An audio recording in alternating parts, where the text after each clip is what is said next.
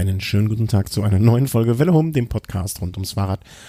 Und heute haben wir es endlich äh, geschafft, zusammenzusetzen und ähm, äh, werden jetzt darüber sprechen, was bei der Tour noch so passiert ist in den letzten Tagen, die ja eigentlich äh, genauso, na, ich will nicht sagen Äh. genauso, aber ähm, nicht so ereignisreich waren. Und dazu begrüße ich den lieben, lieben Thomas aus dem schönen, schönen München. Guten Abend.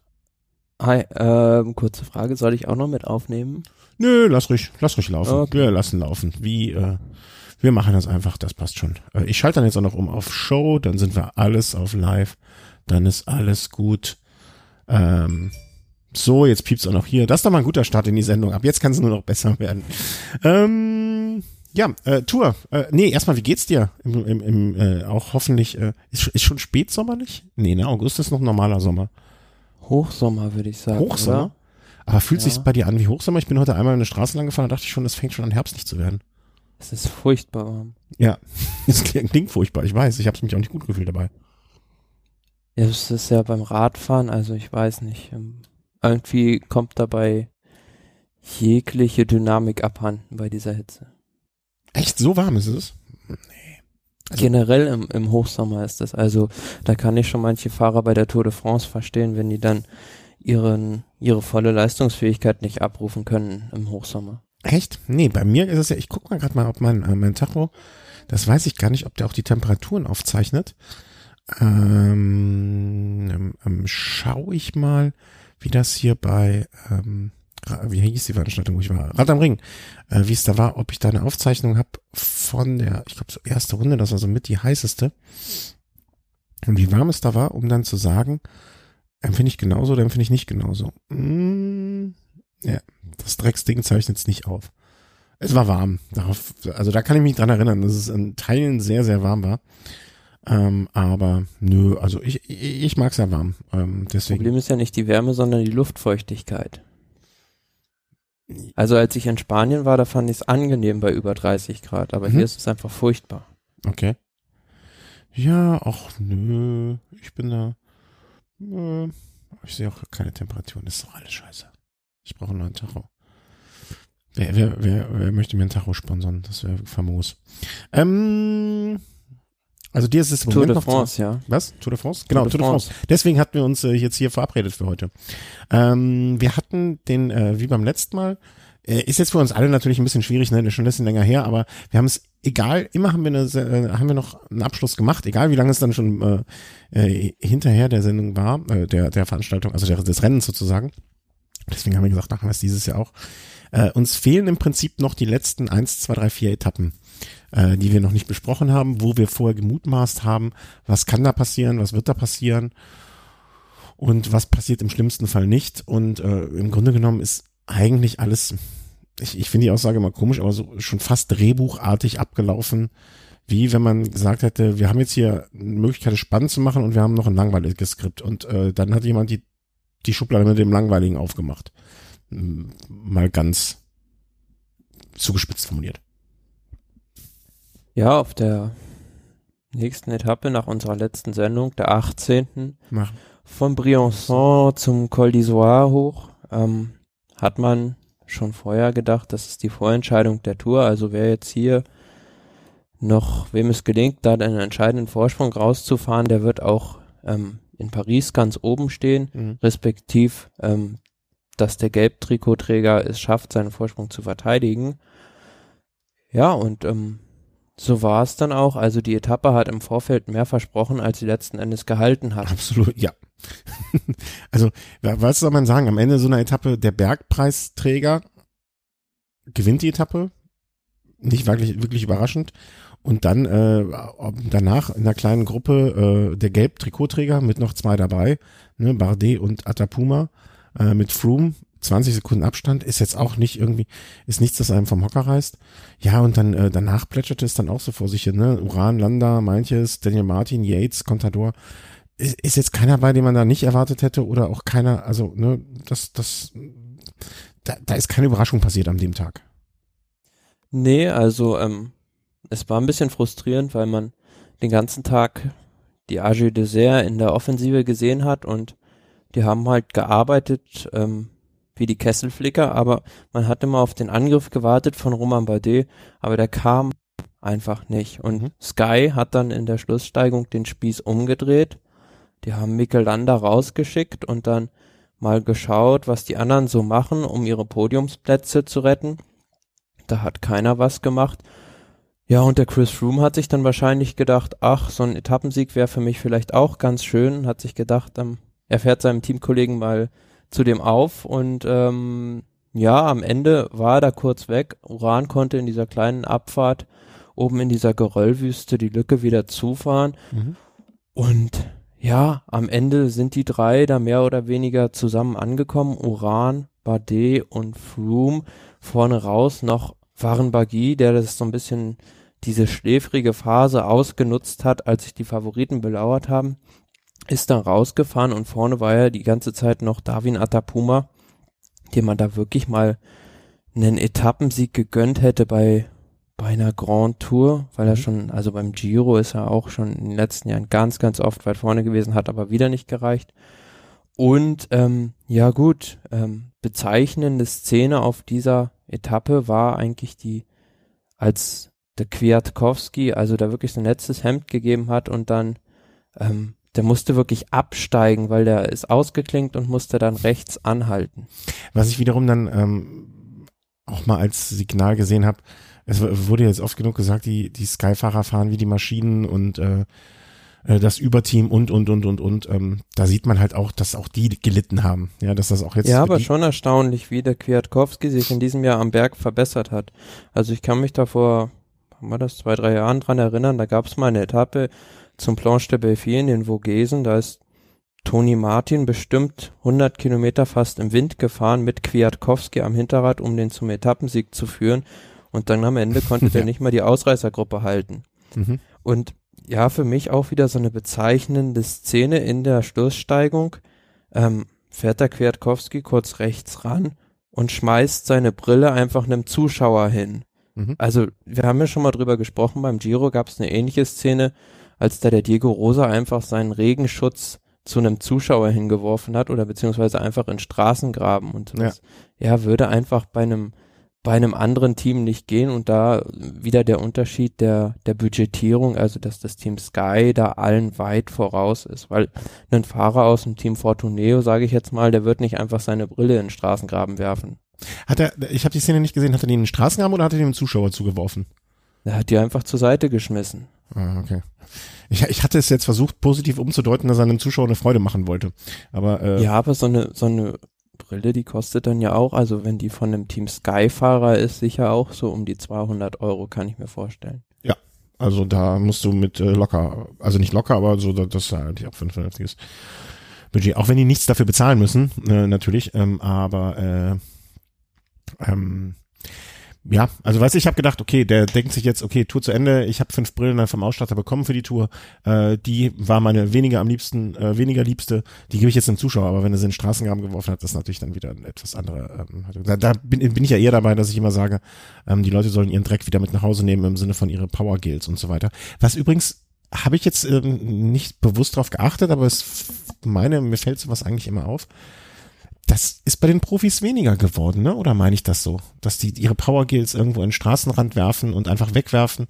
Ähm, ich habe schon den Eindruck, dass da auch ein Bewusstsein dafür entstanden ist, dass sowas ja, gut, also es gibt ja von der Tour de France Organisation mittlerweile diese fest eingerichteten Zonen, wo man da seine Abfälle deponieren kann, sage ich jetzt mal, also mhm. da, wo man die wegwerfen sollte.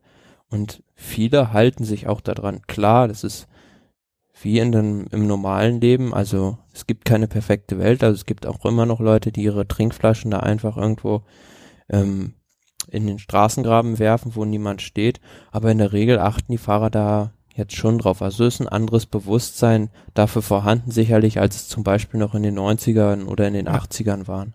Was ja auch mal was Positives ist, ne? Also das kann man auch mal äh, durchaus ähm, da, da, damit kann man ja nicht, kann man ja nicht rechnen, dass Profis sich da auch mal vorbildlich äh, verhalten. Machen sie ja in, äh, oft genug und in anderen Dingen äh, nicht so einfach, um es mal vorsichtig zu sagen. Ja, also eine Tabelle, äh, Quatsch, eine Tabelle, äh, eine Etappe, ähm, wie man sie sich nicht gewünscht hat, aber wie sie auch nicht ganz unerwartet war. Ähm, hat sich also nichts daran getan, sozusagen am Gesamtklassement Äh, weiterhin, äh, wo habe ich es denn hier? Jetzt habe ich es verschlagen. Äh, weiterhin natürlich äh, Froome vor Bardet, der sich, glaube ich, durch diese Etappe an dem Tag dann auf Platz zwei zumindestens noch hervorge äh, nach vorne geschoben hat und hatte dann einen Vorsprung von sechs Sekunden auf Uran. War aber auch klar, dass Uran der deutlich bessere Zeitfahrer sein wird. Und ähm, ja, dementsprechend äh, Landa hat dann noch Aru überholt und das waren so die Top 5. Und dann ging es auch schon weiter. Die nächste Etappe, äh, ich versuche ich versuche mich mal mit Aussprache, ja. 19. Etappe Embrun, äh, Embrun, Embrun nach Salon de Provence. Mhm. Hatte das im Ansatz was damit zu tun, wie diese Ortschaften heißen? Ja, kann man schon so sagen. Embrun? Ähm, mir wurde gesagt. Embrun, keine Ahnung, also ich weiß nicht, also ich kann auch ganz schlecht Französisch. Äh, ja, mir wurde gestern gesagt, dass wir vielleicht im nächsten Jahr nach Frankreich in Urlaub fahren. Vielleicht äh, mache ich doch einen Kurs noch vorher, äh, einen Sprachkurs Französisch oder so etwas. Äh, nach Salon de Provence. Ähm, war als Sprinter-Etappe eigentlich so schon ein bisschen von uns vorgesehen. Ja, wir ähm. hatten ja im Vorfeld schon drüber diskutiert, was soll das, warum baut man da jetzt noch so eine Etappe hin, die so ein bisschen, also, na, wo die Spannung eh eigentlich nach der ESOA-Etappe schon raus ist, so nochmal mehr ein Spannungstöter ist, weil es eigentlich klar ist, dass da entweder Ausreißer durchkommen oder dass das dann vielleicht noch in einem Massensprint endet. Ja, aber es war dann erstere Variante der Fall, mhm. dass dann eine Ausreißergruppe durchkommt, relativ große Gruppe. Neun Leute waren es, ja. Ja, und ähm, mit dabei aus deutscher Sicht Nikias Arndt, der sich also taktisch in diesem Finale richtig gut verhalten hat, mhm. aber man muss ganz einfach sagen, bei dem entscheidenden Angriff von Edward Boasson Hagen hat er nicht die Beine, um wohlgemerkt im Flachen, im Windschatten zu bleiben. Ja. Ähm, lustig, äh, in Bezug auf diese Etappe, äh, weiß nicht, du hast es mit Sicherheit mitbekommen, äh, hatte sich ja hinterher ähm, in seinem Podcast äh, Armstrong so darüber geäußert. Ähm, weißt du, erinnerst du, was ich meine?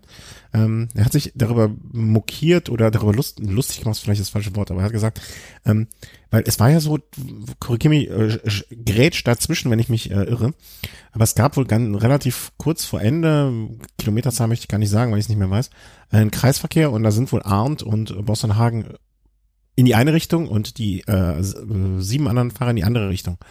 Und ähm, im Prinzip hat Boston Hagen und Arndt die, die richtige Entscheidung getroffen und äh, der Rest die falsche. Und äh, da hat Armstrong halt sich so in der Hinsicht geäußert, äh, das wäre uns früher nicht passiert. Ja, also äh, wir waren so gut vorbereitet, wir wussten, wenn da nochmal ein Kreisverkehr kommt, äh, dann fahren wir entweder links rum oder rechts rum. Aber wir, wir haben nicht nochmal kurzfristig da entscheidet und überlegen müssen oder intuitiv gehandelt. Das war vorher schon klar, welche Richtung wir nehmen werden. Und was sind das für sieben Pfeifen, die den ganzen Tag im Wind arbeiten und dann nicht vorbereitet sind oder auch von ihren sportlichen Leitern nicht vorbereitet wurden und da den falschen Abzweig sozusagen nehmen und sich da um die Früchte ihrer Arbeit bringen. Ja gut, als sportlicher Leiter hätte man da seinen Fahrer schon mal drüber informieren können, ja. was da jetzt auf, im Finale noch auf einen wartet. Habe ich jetzt so gar nicht mehr bewusst im, im, sag ich mal, jetzt wahrgenommen, dass es da mit diesem Kreisverkehr die entscheidende Szene war. Aber ja, auf jeden Fall, ähm, solche Details, das sieht man auch dann wieder bei dieser Entscheidung jetzt, die sind dann wirklich ähm, maßgebend für das Etappenergebnis mhm. dann. Also Boas von Hagen hat die Etappe am Ende vor Arndt gewonnen, wenn es auch nur fünf Sekunden waren. Aber er hat, nachdem er da in dem einen Sprint von Marcel Kittel um ein paar Millimeter geschlagen wurde, dann doch noch geschafft, ich glaube nach 2011 wieder eine Etappe bei der Tour de France zu gewinnen. Ja, und viele hätten dem das sicher schon nicht mehr zugetraut. Also ähm, in den letzten Jahren, ähm, nachdem auch er von Sky weggegangen war, oder beziehungsweise bei Sky war, hat er ja nicht mehr an die Zeiten anknüpfen können, ähm, die er früher schon einmal hatte. Mhm.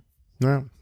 Also komisches, äh, komisches Aus, Ausfransen, Auslaufen der Karriere irgendwie, äh, muss man sagen. Aber ähm, war auch ein Fahrer, den ich, für den ich schon bei Sky Sympathien hatte und den ich jetzt auch nach wie vor ähm, so als einer, wo ich gedacht habe, also ich, ich erinnere noch genau, obwohl das jetzt ja, wann war das? Das war ähm, bum bum bum bum bum steht das Datum hier nicht, 21. Juli, also äh, ja, jetzt durchaus schon eine ganze Zeit her.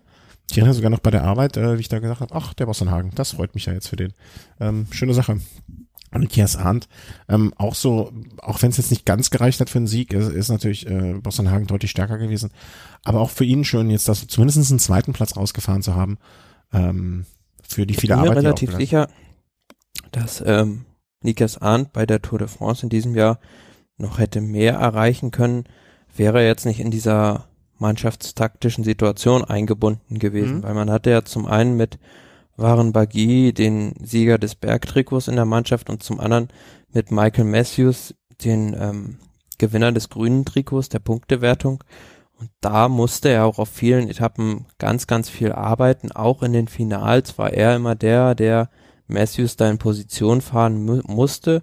Und ähm, Nikas Arndt hat ja zum Beispiel schon beim Cadel Evans Great Ocean Race gezeigt, dass er dann auch mal so schwere Etappen gewinnen kann, wenn er auf eigene Kappe fährt. Also von daher aus deutscher Sicht ein bisschen schade, dass er da für den Michael Matthews arbeiten musste, aber ja gut, man muss, sollte das jetzt gar nicht relativieren. Der, der ähm, Michael Matthews hat absolut verdient das grüne Trikot gewonnen. Und ähm, man muss auch sagen, nicht erst Arndt 25, er hat noch sehr, sehr viele gute Jahre. Und jetzt in den jungen Jahren mal zu arbeiten und zu buckeln und so, das, ich glaube, das ist auch gut für das Standing so im, äh, bei, bei, im eigenen Team, aber auch äh, Ansehen bei anderen Teams, ne? Dass man da durchaus bereit ist, die Arbeit zu leisten.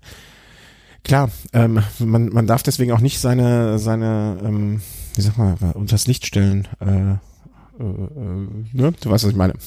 ähm, ne, seine, äh, wenn man der Bessere ist, ist, muss man auch auf den Tisch klopfen und sagen, hier, ich habe mein Anrecht und und ähm. Ja, es ist nicht jetzt so die Situation wie zum Beispiel, wie ich sie bei Katjuscha in diesem Jahr schon oft geschildert Also teilweise wirklich der Rick Zabel des Stärkeres als Alexander Christoph, aber trotzdem für den Alexander Christoph die Sprints anfahren muss. Mhm.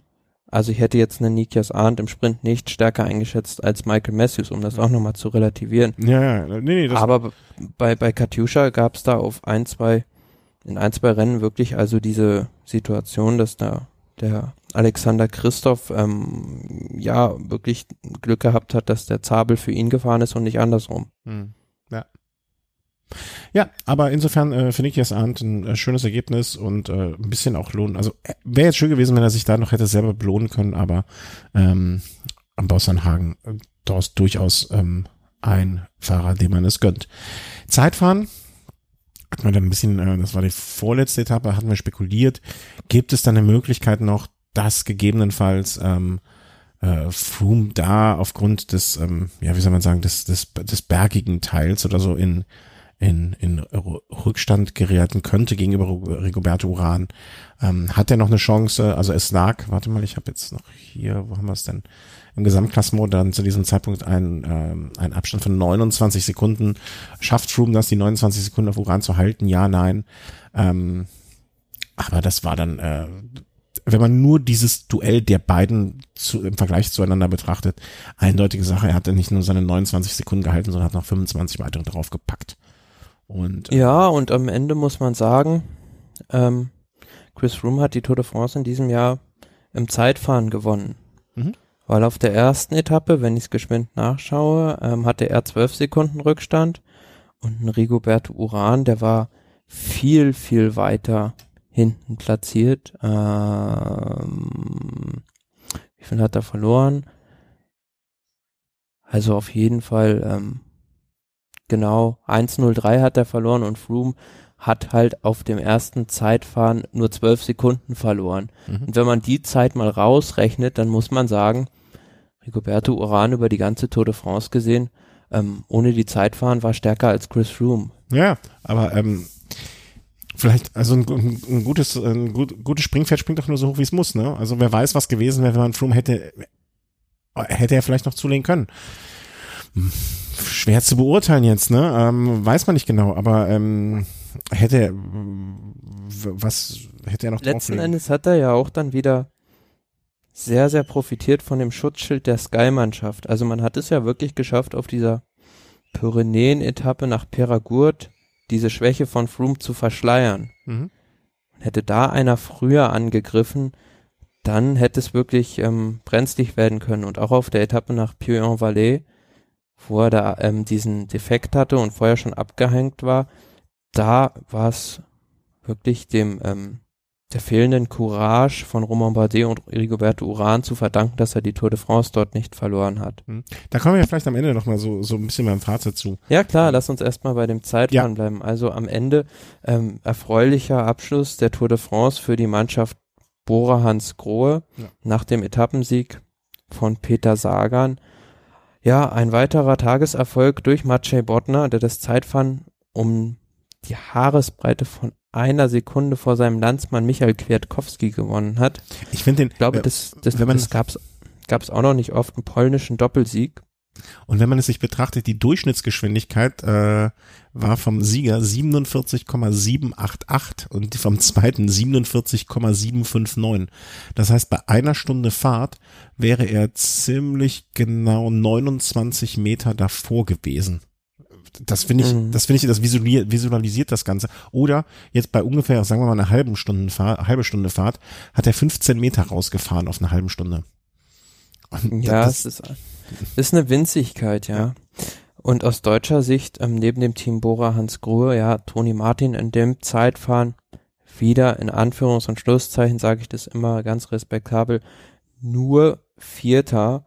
Mhm. Aber ja, daran sieht man so ein bisschen die große Zeit von Toni Martin trotz des Weltmeistertitels im letzten Jahr scheint dann doch irgendwo vorbei zu sein, weil für mich von Toni Martin eigentlich, ja, nicht die Tour de France, die man jetzt von ihm vielleicht erwartet hatte. Gut, man wusste, die beiden Zeitfahren, darauf konzentriert er sich, aber auch sonst hat man ihn sehr selten in der Offensive gesehen. Ja, absolut. Ich glaube auch, dass ähm, das Argument Alter oder äh, wie soll man sagen, nicht Alter, aber so Karrierezeit, gefahrene Jahre, gefahrene Renntage vielleicht auch.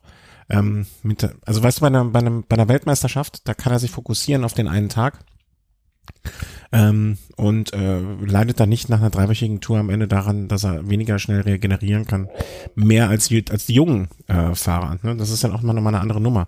Und am ersten Tag hat er einfach ähm, dieses Pech gehabt, vielleicht spielt auch noch dieser Sturz vor ihm eine Rolle und und und. Weiß man nicht, ist auch ja, müßig zu diskutieren. Aber auch im Zeitfahren haben ihn jetzt dann doch schon andere Leute den Rang abgelaufen. Ja. Also ich glaube nicht, also zum Beispiel Tom Dumoulin hat gesagt, er wird sich in diesem Jahr auf das Zeitfahren bei der Straßenweltmeisterschaft fokussieren, mhm. lässt dafür sogar die Spanien-Rundfahrt aus.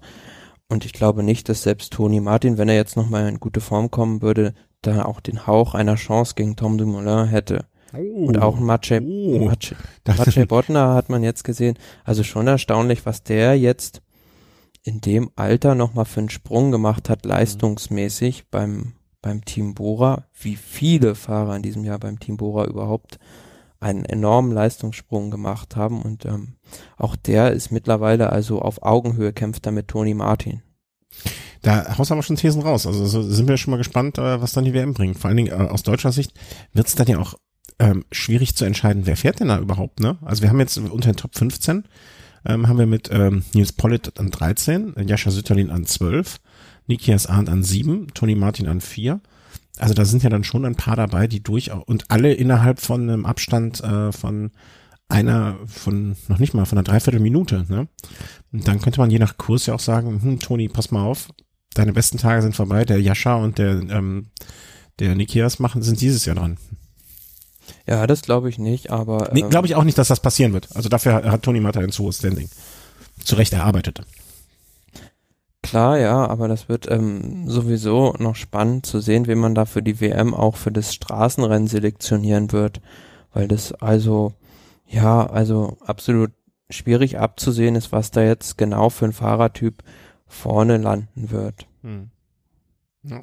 Aber ja, ja aber zu, ja, genau, kommen wir zurück zum Rennen zurück zu der Etappe nochmal. Ähm, die große Polemik oder beziehungsweise das, was halt dann wirklich hinterher ähm, auffiel, war, dass Roman Bardet an dem Tag fast das Podium noch verspielt hat. Also hat sich da um eine Sekunde vor Mikel Landa ähm, gerettet, sage ich jetzt mal so. Mhm. Und ähm, er hat hinterher gesagt, dass es ihm wirklich an dem Tag hundsmiserabel ging. Also das hat man auch gesehen. Aber für mich ist es jetzt nach dieser Tour de France jemand der es einfach nicht verdient hat, auch die Tour de France zu gewinnen, weil wir haben es schon mal angesprochen ähm, mit dem Helm und in dem Zeitfahren, also wie wir es gesagt haben, er ist wieder mit dieser Salatschüssel auf den Kopf gefahren. Stimmt, hatte ich vergessen, habe ich gar nicht mehr drauf geachtet. Äh, schön, dass du dran gedacht hast. Ähm, jetzt mit der Salatschüssel. Ähm, warte mal, ich muss ja, ich schreib, muss mir das kurz aufschreiben, ja, da müssen wir ausnahmsweise mal, wir machen ja sonst bei diesen Sondersendungen ähm, keine Titel, aber das ist zu gut. Äh, er fuhr wieder mit der Salatschüssel auf dem Kopf. Ähm, du meinst, ja, und dass, er, war, dass er einfach nicht professionell genug ist. Ja, und ähm, da verstehe ich das einfach nicht, dass man, dass man sowas wie so ein Zeitfahren zum Schluss dann nicht, ähm, nicht ernst genug nimmt. Aber es ist generell, fällt auf, also mir fällt es immer wieder auf, dass da die Fahrer aus den angelsächsischen Ländern doch viel akribischer an solche Details denken. Im Gegensatz zu den Fahrern aus romanischen Ländern. Oder äh, sind es einfach, Es ist eine Teams. Mentalitätsfrage. meinst du, es ist eine Mentalitätsfrage der, der Teams oder der, der Fahrer, die da einfach anders rangehen? Ich denke, der Teams, ja. Ja, ähm, weil das denke ich mal auch, dass es das eigentlich ähm, sein muss. Und ja, also wir haben ja oft darüber noch gesprochen, wenn so ein, wenn die Movies mal wieder irgendwas verda- verdaddeln, ähm, oder äh, ja, in diesem Fall die Franzosen mit einem Helm fahren, der einfach nicht das Optimale mit sich bringt äh, für das, was er eigentlich ähm, sollte. Ja, Ja, okay. traurig, traurig, also, traurig. au- Also ähm, das ist aber vielleicht auch ähm, ein Teil der Geschichte, ähm, die Chris Froome dann zu, zu dem Sieger dieses Jahr gemacht hat. Ne? Also es ist nicht so, dass seine Stärke, die so überragend war, sondern eher die Schwäche. Und mit Schwäche meine ich nicht nur die fahrerische Schwäche, sondern auch die Schwäche der Vorbereitung oder die Schwäche, nicht angreifen zu wollen oder sich mit weniger zufrieden zu geben, die ihn zu dem Sieger dieses Jahr gemacht haben. So würde ich das, glaube ich, zusammenfassen am Ende, wenn wir es dann am Ende so zusammenfassen. das, was du jetzt genannt hast, und die fehlende Fantasie der anderen. Mhm, ja, genau. Sagen wir einfach, die sie geben sich mit weniger zufrieden und Fantasie ähm, in Bezug auf die ihre Möglichkeiten. Ja, ja, Also wie gesagt, wie wir es gesagt haben, auf der Etappe, als Froome den Defekt hatte und vorher schon abgehängt war, wenn da Bardet und Uran zusammenspannen, die beide vorne noch Helfer hatten, dann wird's ganz, ganz schwierig von Chris, für Chris Froome da den Anschluss wieder herzustellen, obgleich er da noch Mikel Landa hatte. Aber es ist ja jetzt natürlich auch nicht der Tempobolzer schlechthin. Das stimmt. Ähm, Ja, aber ähm, für Mikel Landa besonders bitter, weil im Nachhinein muss man dann doch sagen, ähm, die Aktion von Froome am Isoar hat ihn das Podium gekostet. Hätte Froome da die Beine stillgehalten, dann ähm, wäre er wahrscheinlich ähm, vor den anderen noch angekommen und hätte da nicht um eine Sekunde ähm, das Podium verloren. Ja, hast du recht. Andererseits sage ich auch, so wenig die Aktion damals verstanden habe, ähm, Landa war im Team des Toursiegers und das ist seine Aufgabe, sein Ziel gewesen. Ich, ich weiß, ja, aber was als du meinst. Team Sky versuche ich doch zwei Fahrer aufs Podium zu bekommen, weil Ja, zwei. Fahrer auf dem Podium ist viel besser als einer. Und Frooms Toursieg war da sowieso eigentlich schon nicht mehr in Gefahr. Ja, die Aktion damals äh, an dem einen Tag äh, äh, werden wir nicht mehr erklären. Also das, das äh, muss äh, irgendwann mal jemand in seiner Bio in seiner Biografie erklären, ähm, wer auch immer das sein wird. Aber damit war dann an dem Tag sozusagen Froome vor Uran und Bardet, Michelanda eine Sekunde weniger, Aru eine Sekunde, dann äh, gut, Ja, aber damit können wir ja schon, schon sehr schön auf die letzte Etappe Genau. überleiten. das war mein Ziel. Ähm, wo dann vom Team Sky vorher, was ich absolut schade fand, kommuniziert wurde, dass auf dieser letzten Etappe nicht mehr angegriffen wird, also um diese eine Sekunde vielleicht noch rauszufahren. Mhm. Weil das ist, also für mich hat die Tour de France, endet die auf den Champs-Élysées in Paris und nicht nach dem letzten Zeitfahren. Und ich finde so diese letzte Etappe, diesen Nicht-Angriffspakt oder was auch von der Jury manchmal gemacht wird, dass das Rennen schon nach der ersten Zieldurchfahrt auf den Champs-Élysées abgenommen wird und die Zeiten eingefroren werden, das ist einfach, also verdirbt den Spaß am Zuschauen. Mm. Es, ich weiß, was du meinst. Es wäre natürlich schön, ähm, den Tag genauso spannend zu haben, ne? Aber wie hätte es, also du meinst, dass Landa ähm, sich bei Zwischen, gab es noch Zwischensprints an dem Tag überhaupt? Dass, dass er sich ähm, ja, aber die spielen ja keine Rolle, die spielen ja nur fürs grüne Trikot eine Rolle. Es gibt ja keine Zeitbonifikation. Okay, das wäre jetzt die nächste Frage gewesen. Das hätte ich jetzt ja, aber es, also, es gab zum Beispiel, überleg mal, ähm, 2005 zum Beispiel, da hat ähm, der Vino Kurov, Kurov. als da noch äh, bei Zwischensprints äh, Zeitbonifikationen gab, dass sich dann Zwischensprint eine Zeitbonifikation ähm, geholt und ich glaube den Leipheimer vom fünften noch auf den sechsten Platz verdrängt. Mhm. Und er hat zudem noch es ausgerissen im Finale und hat die Etappe gewonnen. Mhm. Und da hätte es zum Beispiel Lander zumindest probieren können. Ja. Ja, bin ich bei dir in dem Fall. Also Oder zum Beispiel, ja, also es war eine andere Zeit gewesen, aber ich glaube 1981 war das, da ist Bernard Hinault mit Job Sotemelk zusammen auf den Champs-Élysées angekommen, ähm, alleine. Mhm.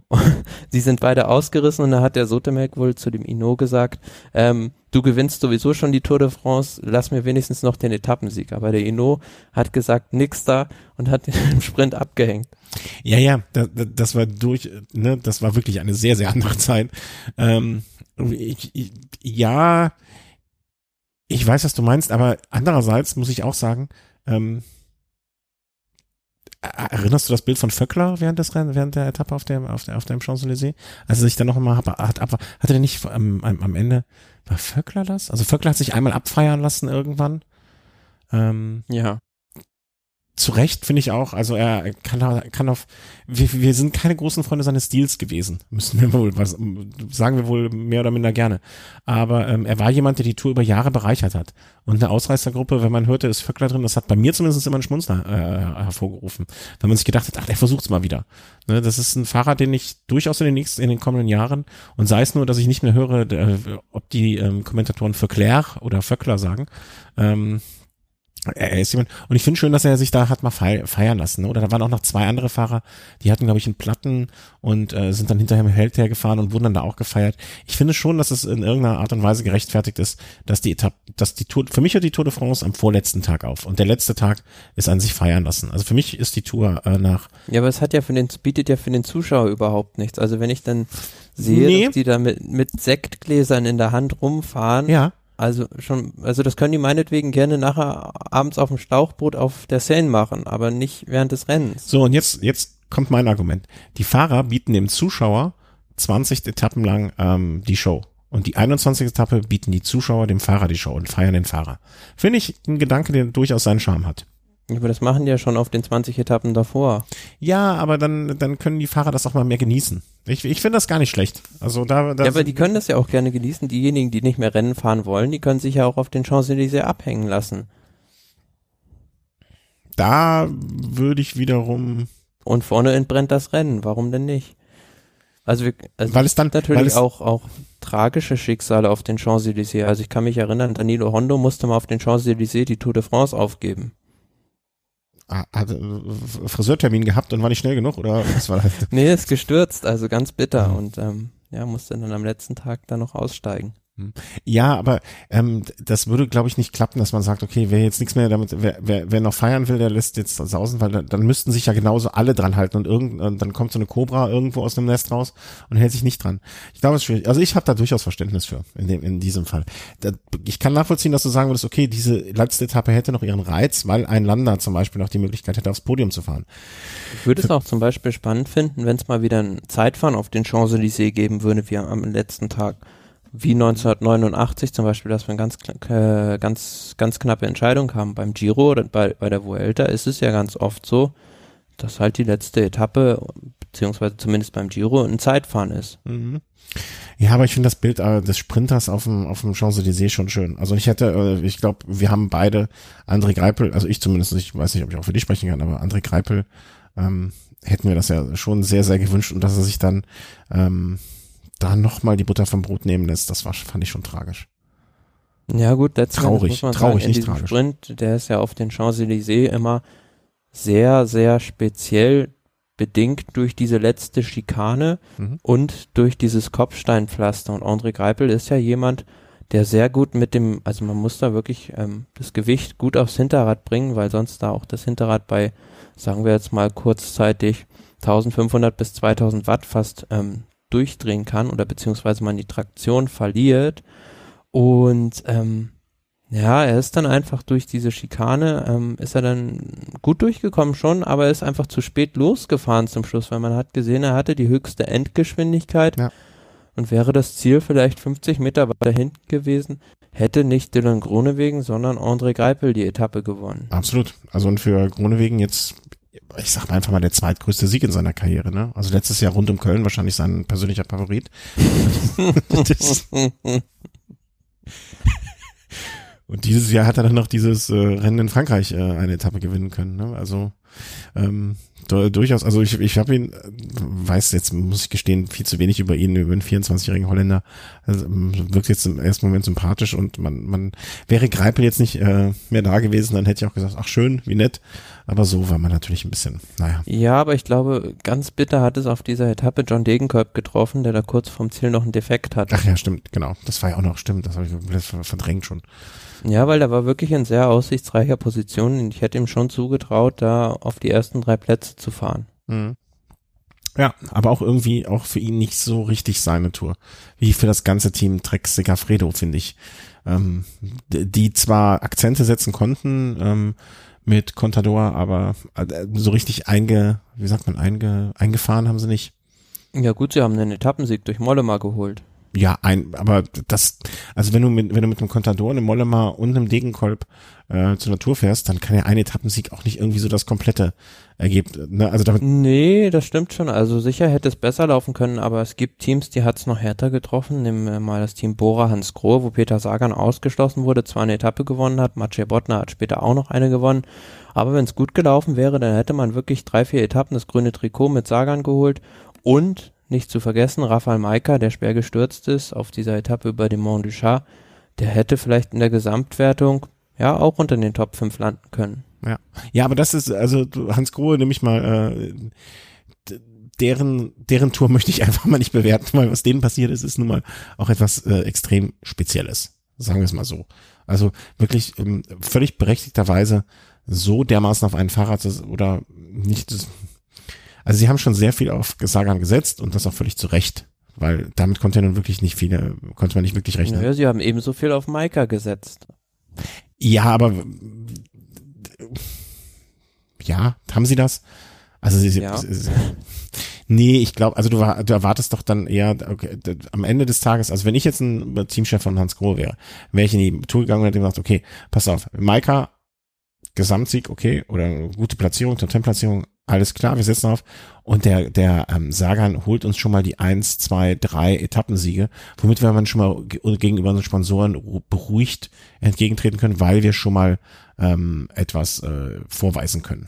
Also so, gut, so stelle ich mir das die vor. Die haben vor der Saison kommuniziert, man möchte bei einer Grand Tour in die Top 5 fahren. Mhm. Und das wäre dieses Jahr mit Maika durchaus möglich gewesen. Und ich denke, man ist da schon mit der zweigeteilten Strategie, was auch die Ausrichtung des Teams vor der Tour de France zeigt, in die Rundfahrt reingegangen. Mhm. Und dass das jetzt letzten Endes nicht geklappt hat, hängt, denke ich mal, einfach mit 90 Prozent, ähm, zu 90 Prozent mit Pech zusammen. Ja, absolut. Also da, da war jetzt nichts an Unvermögen äh, äh, groß dabei, muss man so sagen. Ähm, wo wir, gehen wir doch jetzt mal einfach dann direkt äh, zum, zum wie soll man sagen? Zu den zum, Wertungen, ja. Zu den Wertungen und zum Gesamtfazit über. Also, ähm, ganz klar, äh, gelbe Trikot brauchen wir jetzt, kommt jetzt wenig überraschend äh, für uns alle, wer es gewonnen hat, äh, war dann äh, Chris Froome. Ähm, eben haben wir es eigentlich ganz schon richtig gesagt, finde ich. Äh, es lag an der mangelnden Fantasie, an der mangelnden oder am sich zufrieden geben mit Platz zwei auch ein bisschen Pech dabei, dass der ein oder andere rausgeflogen ist oder äh, mit einer Form angetreten ist, die eigentlich ja sicherlich mit, mit einem Richie Port im Rennen wäre es noch ganz anders gewesen, weil mhm. Richie Port wäre noch mal denke ich stärker gewesen als Rigobert Uran im Zeitfahren und hätte da auch nicht so viel Federn gelassen. Und wir haben ja gesehen bei der Dauphiné oder beziehungsweise auch auf den ersten Etappen, wie gut der auch in den Bergen in Form war. Mhm. Ein Quintana, der wirklich, äh, also wenn man sich, wenn man es mal so rum sieht, ähm, Quintana auf Platz 12, einfach nach dem äh, Giro in einer nicht tourwürdigen Form.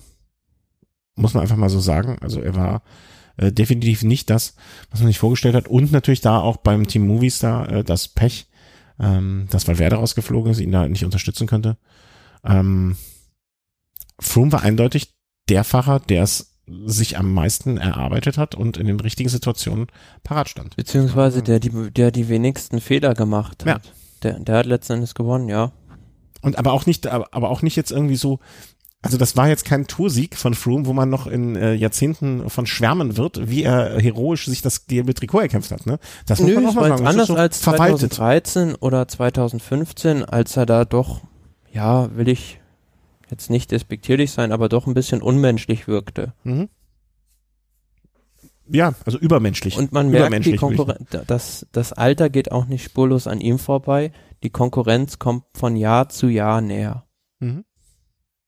Ich bin auch gespannt. Ähm, hat er schon mal gesagt, was er nächstes Jahr macht? War nächstes Jahr? Also ich er weiß. will die fünfte Tour de France gewinnen. Okay, das habe ich noch nicht, also habe ich nicht ähm, mitbekommen oder verfolgt. Ähm, ja, kann er machen. Ne? also kann er versuchen. Äh, wird spannend und äh, ich hoffe, dass äh, so mancher Fahrer, der dieses Jahr ähm, Contador werden wir nächstes Jahr nochmal sehen. Weißt du, hast du was Nein, gehört? Nein, er hat oder? schon gesagt, es war seine letzte Tour. Okay. Er wird im nächsten Jahr wahrscheinlich nochmal den Giro d'Italia in Angriff nehmen, wenn er denn weiterfährt, was immer noch nicht feststeht. Und ähm, ja, schade, dass da, dass der ähm, da jetzt weg ist sozusagen, aber äh, das Alter nagt natürlich auch an ihm, muss man ganz Andererseits sagen. 34, ne? Also da ist, äh, wie heißt er nochmal? Ja, aber du musst ja sehen, ähm, er hat früh angefangen. Also für mich zählt nicht immer das Alter, sondern wie viele Jahre hat ein Fahrer schon auf hohem Niveau gehabt? Mhm. Und ja gut, das soll jetzt auch wieder nicht despektierlich sein, aber zum Beispiel Chris Horner, Den, ja. der glaube ich mit 40 Jahren die Vuelta gewonnen hat, der äh. hatte halt vorher erst mhm. drei oder vier richtig gute Jahre auf hohem Profiniveau. Und denke, wenn du dieses hohe Niveau jedes Jahr fährst, was ein Contador jetzt schon seit zehn Jahren fast macht, das verschleißt enorm. Mhm. Und zum Beispiel Chris Froome, gut, das ist jetzt ähm, ein sehr unorthodoxer Fahrer, der früher auch, ähm, ja, der auch erst sehr spät in die Puschen gekommen ist. Der fährt halt erst seit 2011 ungefähr auf diesem Niveau. Äh, Chris Horner war 41, also 2013 hat er gewonnen. Und da war er 41, wenn ich das richtig sehe. Fährt übrigens immer noch. Nee, äh, er hat letztes Jahr erst aufgehört mit 44.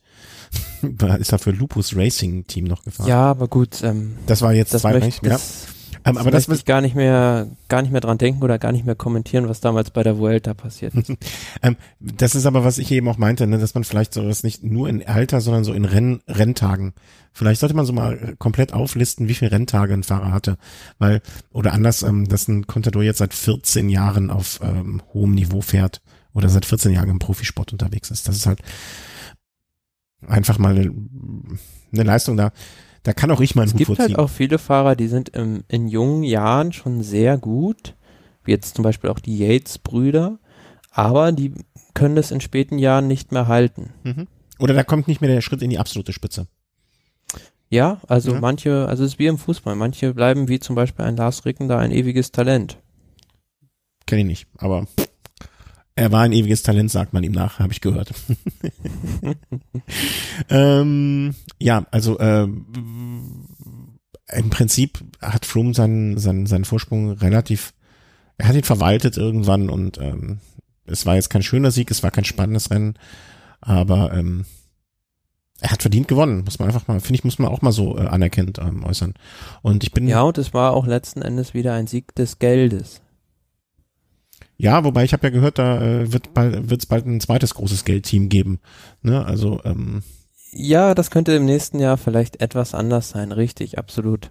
Da wurden die Vereinigten Arabischen Emirate ähm, hatte man doch, dass die auch auf einmal mit 30, ähm, wie soll man sagen, mit 30 Millionen äh, da sozusagen auf Budget einmal. Budget um die Ecke kommen, ja. Genau.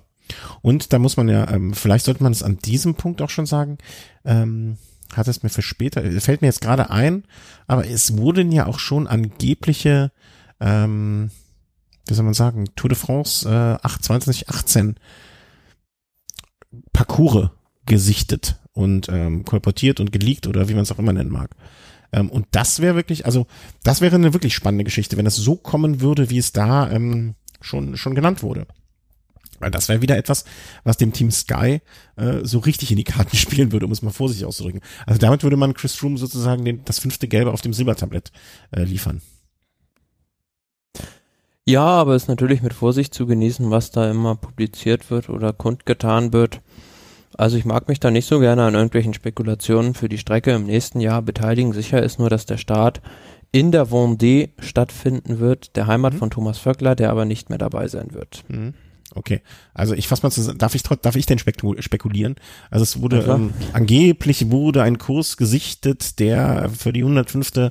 Ähm, Tour de France äh, ähm, vorgesehen wäre, möglicherweise mit einem 40 Kilometer Mannschaftszeitfahren ähm, einem 50 flachen ähm, ähm, Kilometer, 50 Kilometer flachen Zeitfahren und dann noch einem hügeligen Zeitfahren. Das wäre natürlich und ähm, was war da noch? Äh, es war auch Alpe d'Huez als ähm, Bergankunft und Mont Ventoux als Bergankunft. Wenn das alles kommt, dann sage ich mal so, dann äh, werde ich mir wahrscheinlich nächstes Jahr viel frei nehmen müssen, um das alles abzufeiern.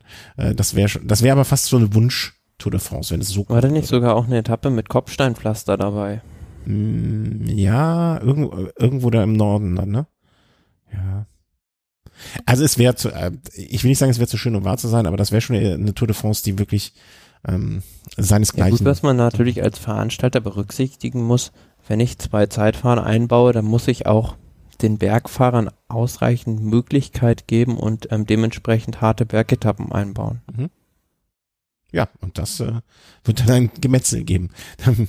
Schade, also ein, ein, das wäre auch eine, eine Tour de France, sag ich mal, die in einem guten Team einem Contador ähm, wahrscheinlich gut zu Gesicht gestanden hätte mit dieser, der auch ein variabler Fahrer war. Ja, aber vielleicht da kann man sich, also falls es dann so kommen sollte, greift dann auch mal ein Tom Dumoulin vielleicht bei der Tour de France an, den ich im Zeitfahren doch stärker einschätze als Chris Froome. Mhm, okay. Ja, und aber der auch ein gutes Paket mitbringt, ne? Und äh, die Jugend noch. Also insofern, ähm, wenn, also wenn diese Tour mal so kommt, ich habe mir das mal abgespeichert, äh, dann wird es ein Fest. Und ähm, kommen wir mal zum zweiten ähm, Trikot. Also äh, was? Ja gut, die Punktewertung relativ klar. Leider nach dem Ausscheiden von Marcel Kittel auf der Etappe da über den Calibier. Michael Matthews gewinnt sie souverän vor André Greipel und Edwald Boasson Hagen. Ja.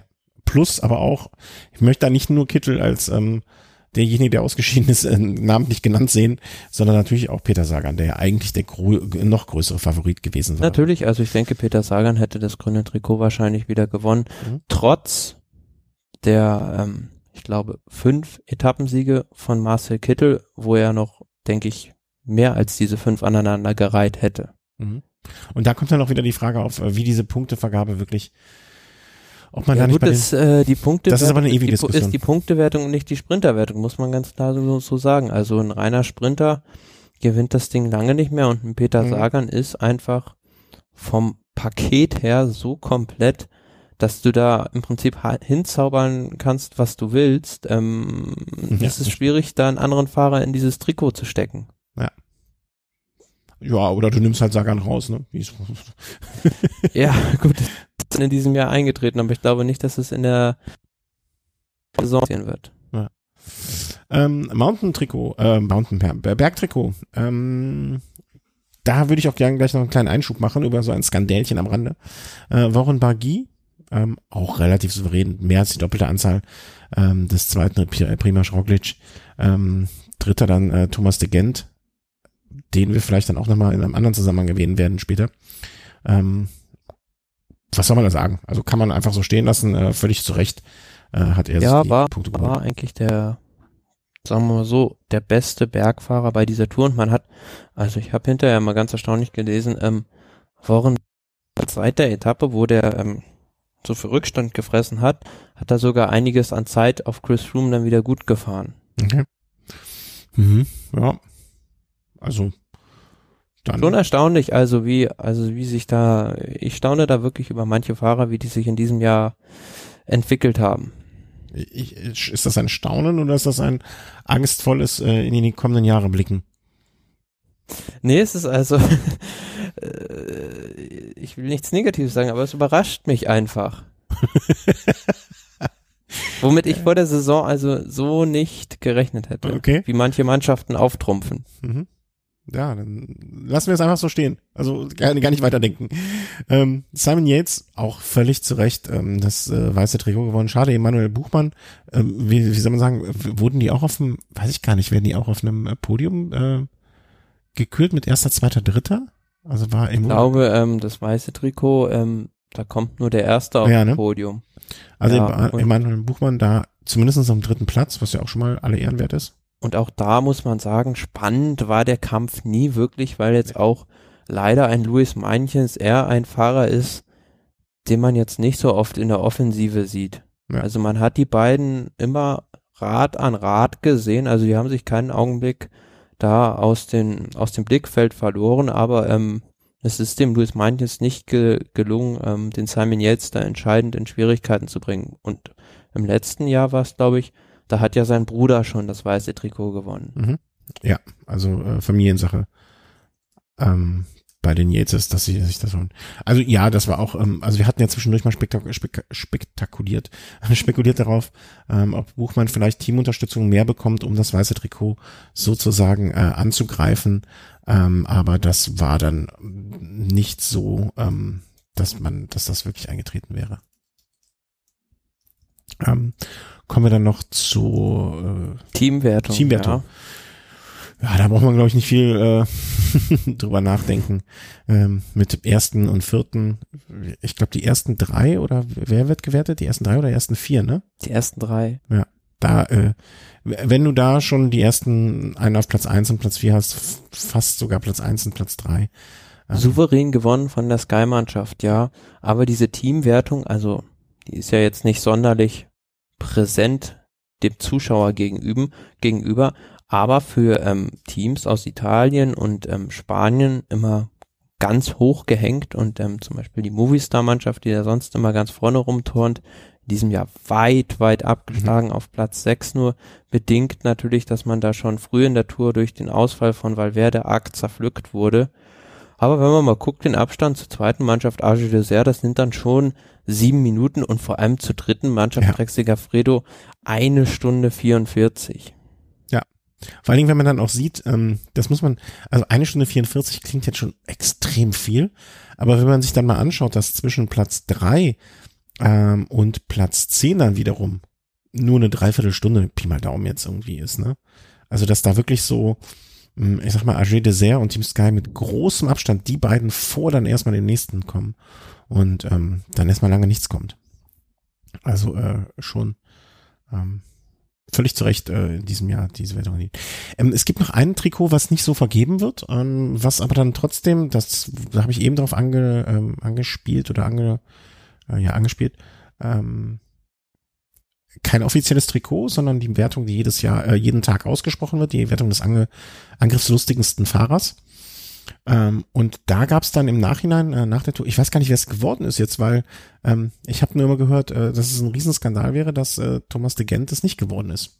Er hatte ja. die meisten Kilometer äh, in Ausreißergruppen, hatte auch oft genug die Nummer des angriffslustigsten Fahrers, äh, war immer präsent irgendwie. Und äh, es war hinterher ein großes Aufheben, insbesondere natürlich im niederländischen Lager, dass er es nicht geworden ist, sondern ich glaube, Belgischen. Äh, bitte, äh, Belgischen meinte ich, Entschuldigung, ähm, äh, dass er es nicht geworden ist ähm, sondern äh, wer war's denn? Ähm, ist doch hier Bargi? Ja, am Ende hat sich die Jury dafür entschieden, dass Waren Bargi der streitlustigste Fahrer war. Ja. Also natürlich ähm, würde die Tour de France ähm, Belgien-Rundfahrt heißen, wäre es de Gent geworden. Ja. Aber das ist ja, sehr diplomatisch es entbehrt sich für mich jeglicher Grundlage darüber überhaupt zu diskutieren, worin Bagier in diese ja, diese rote Rückennummer da aufzukleben. Also für mich völlig unverständlich und völlig zu Recht auch die, die ähm, Beschwerden danach darüber, ähm, was die Jury sich dabei gedacht hat. Ich habe keine Ahnung und ähm, ja gut, ist wieder so eine Entscheidung äh, der französischen Jury, wie sie bei der Tour de France in diesem Jahr oft unglücklich getroffen wurden. Ja. Also das ist halt immer das Problem bei solchen Wertungen, die nicht irgendwie, ähm, ähm, wie soll man sagen, ähm, so messbaren oder nachvollziehbaren Kriterien unterliegen. Ne? Tonja Harding, ne? Nancy Kerrigan fällt mir da noch ein, die, die Frau mit der Eisenstange.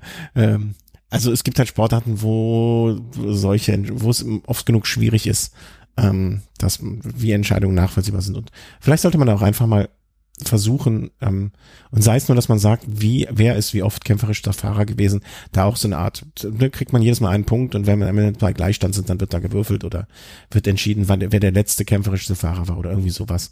Hm, wenn man so einen Titel vergibt, dann denke ich, soll das immer mal irgendwelchen Kriterien unterlegen sind, die zumindestens offengelegt werden. Und ähm, ich glaube, wenn ein Trikot dieses Jahr, ähm, also de Gent hatte wirklich die mit Abstand so vielen äh, Kilometer in der Ausreißer, das wäre schon verdient gewesen. Naja, so hatten wir da am Ende auch nochmal Diskussion. Ist der übrigens, ähm, hast du es mitgekriegt oder habe ich es von dir sogar gehört, ähm, dass jetzt auch die Diskussion aufkam, dass es ähm, eine Art Ziel, wie soll man sagen, Video, Video, Videoanalyse, ne, wie nennt man es jetzt beim Fußball, was da gemacht wird? Video, Videobeweis. Videobeweis, Videobeweis genau. Ja, das ist ja obligatorisch, also im, also zum Beispiel Peter Sagan wurde ja aufgrund der Fernsehbilder auch ausgeschlossen. Aha, okay, dann habe ich nicht von dir gehört. Äh, aber dass die Jury irgendwie da bessere Unterstützung bekommen soll, also hatte ich irgendwas gelesen? Naja. Ja, aber es ist, es allein schon diese Diskussion, dass sowas jetzt überhaupt erst aufkommt, zeigt von der, äh, ja, wie nennt man das? Mangelnden der, Professionalität? Ja, der diletta dilettantischen Arbeitsweise dieser, dieser Jury. ein schönes Beispiel davon, wie man etwas positiv ausdrücken kann und wie man es wirklich einfach mit großen Lettern an die Wand schreibt, aber trotzdem das Gleiche sagt und die Wahrheit eigentlich sagt. Dilettantismus, ja. Aber es, ja. es ist während der ganzen Tour de France sehr, sehr unglücklich, wie diese Jury sich da präsentiert hat. Erst der Ausschluss von Peter Sagan und dann gab es ja auch noch diese Aktion, wo man Rigoberto Uran da eine Zeitstrafe gegeben hat, Romain Bardet aber wieder nicht. Mhm. Und das ähm, lässt auch den Radsport insgesamt für den Zuschauer, für den neutralen Zuschauer in keinem positiven Bilde erscheinen. Nee, definitiv nicht. Aber das bedeutet ja auch, dass man im nächsten Jahr Luft hat, sich zu verbessern. Und ich glaube, dass wir ja trotzdem im kommenden Jahr ähm, weiter noch Tour de France gucken werden, oder? Ja, schon, aber ähm, der Veranstalter wird sich definitiv etwas einfallen lassen müssen, ja, sage ich jetzt mal, um so ein bisschen die Langeweile zu brechen. Mhm. Ähm, einfacher weniger pro Team ist äh, im kommenden Jahr ja schon mal eine ähm, Maßnahme, die eben vor dieses Jahr auch schon im Vorfeld angekündigt wurde. Ähm, warten wir mal ab, was die sich noch einfallen lassen. Ich bin, ich bin ja, ähm, wie du ja grundsätzlich eigentlich auch eher Traditionalist und ähm, war, Bewahrer und möchte nicht zu viel Veränderungen, aber vielleicht ist ja auch der sehr, ähm, wenn dieser Kurs in dieser Form kommen sollte, ein sehr abwechslungsreicher Kurs oder wo wo sehr, sehr hart und sehr viel Zeit fahren, aber trotzdem viel starke Bergetappen. Vielleicht dann die Etappen zwischendurch auch nochmal noch kürzere Etappen, die noch, ähm, wie soll man sagen, angeregter sind oder noch ähm, äh, heftiger aus. Sind. Ja. Was war das Wort? Animierter sind als sonst. Das war das Wort, was mir nicht eingefallen ist, danke. Ähm, ne, das, das, das sind ja vielleicht dann auch schon mal Maßnahmen. Ähm, lassen wir uns mal überraschen. Aber wir ähm, also ich hatte dieses Jahr bei der Tour trotz dieses, ähm, da, trotz dessen, dass der Kampf ums gelbe Trikot nicht ähm, sehr, sehr, sehr hart ausgefochten wurde, immer Spaß. Und es waren sehr viele Etappen, die, und die sehr viel Unterhaltung geboten haben. Es war eine sehr unterhalt, trotzdem ein, trotz dessen, wie der Kampf ums gelbe Trikot gelaufen ist, eine unterhaltsame Tour. So meine ich das. Und ein toller Tourstart in, in Deutschland, in Köln, äh, in Düsseldorf. Habe ich gerade versprochen.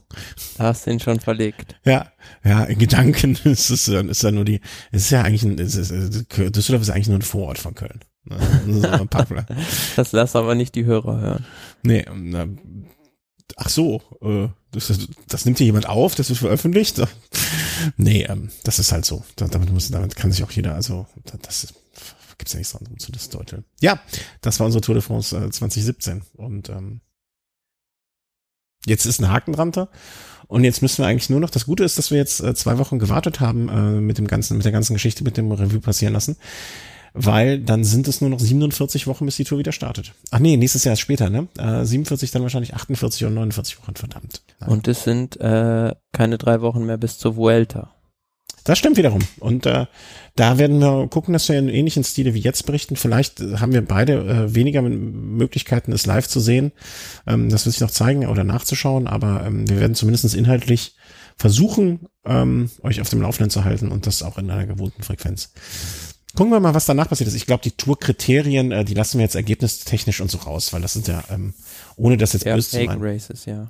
Ja, es ist immer komisch, dass der Lokalmatador gewinnt, ne? Der kennt die Strecke am besten. Ja, er kennt sich in Hannover bestimmt am besten aus. dann. Ja. Und in Neuss, da kennt sich der Christian Knies ja aus wie in seiner Westentasche. Den Der- du da sonntags morgens immer durch die Fußgängerzone fahren mit 45. äh, Thomas? Ich Ja. sehe schon, du hast das, äh, du hast die Streckenführung von der Tour de Neuss dir nicht genau angeguckt, ne?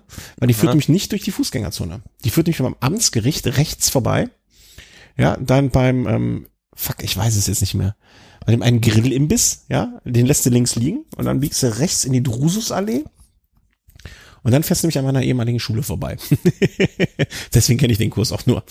Ähm, nee, aber das, äh, ja, das, das, die, diese Rennen haben ihre Berechtigung und die haben auch ihre Berechtigung für die Fahrer, um Geld zu verdienen. Das darf man ja auch nicht außen vor lassen. Ähm, aber jetzt, dass wir da groß berichten. Ich habe noch geguckt, ich war ja jetzt ein paar Tage in Holland, ähm, ob da in der Nähe vielleicht durch Zufall jetzt hätte ein Kriterium stattfinden können. Oder sollen oder müssen oder wie auch immer. Aber da war leider nichts und deswegen habe ich auch kein Kriterium gesehen.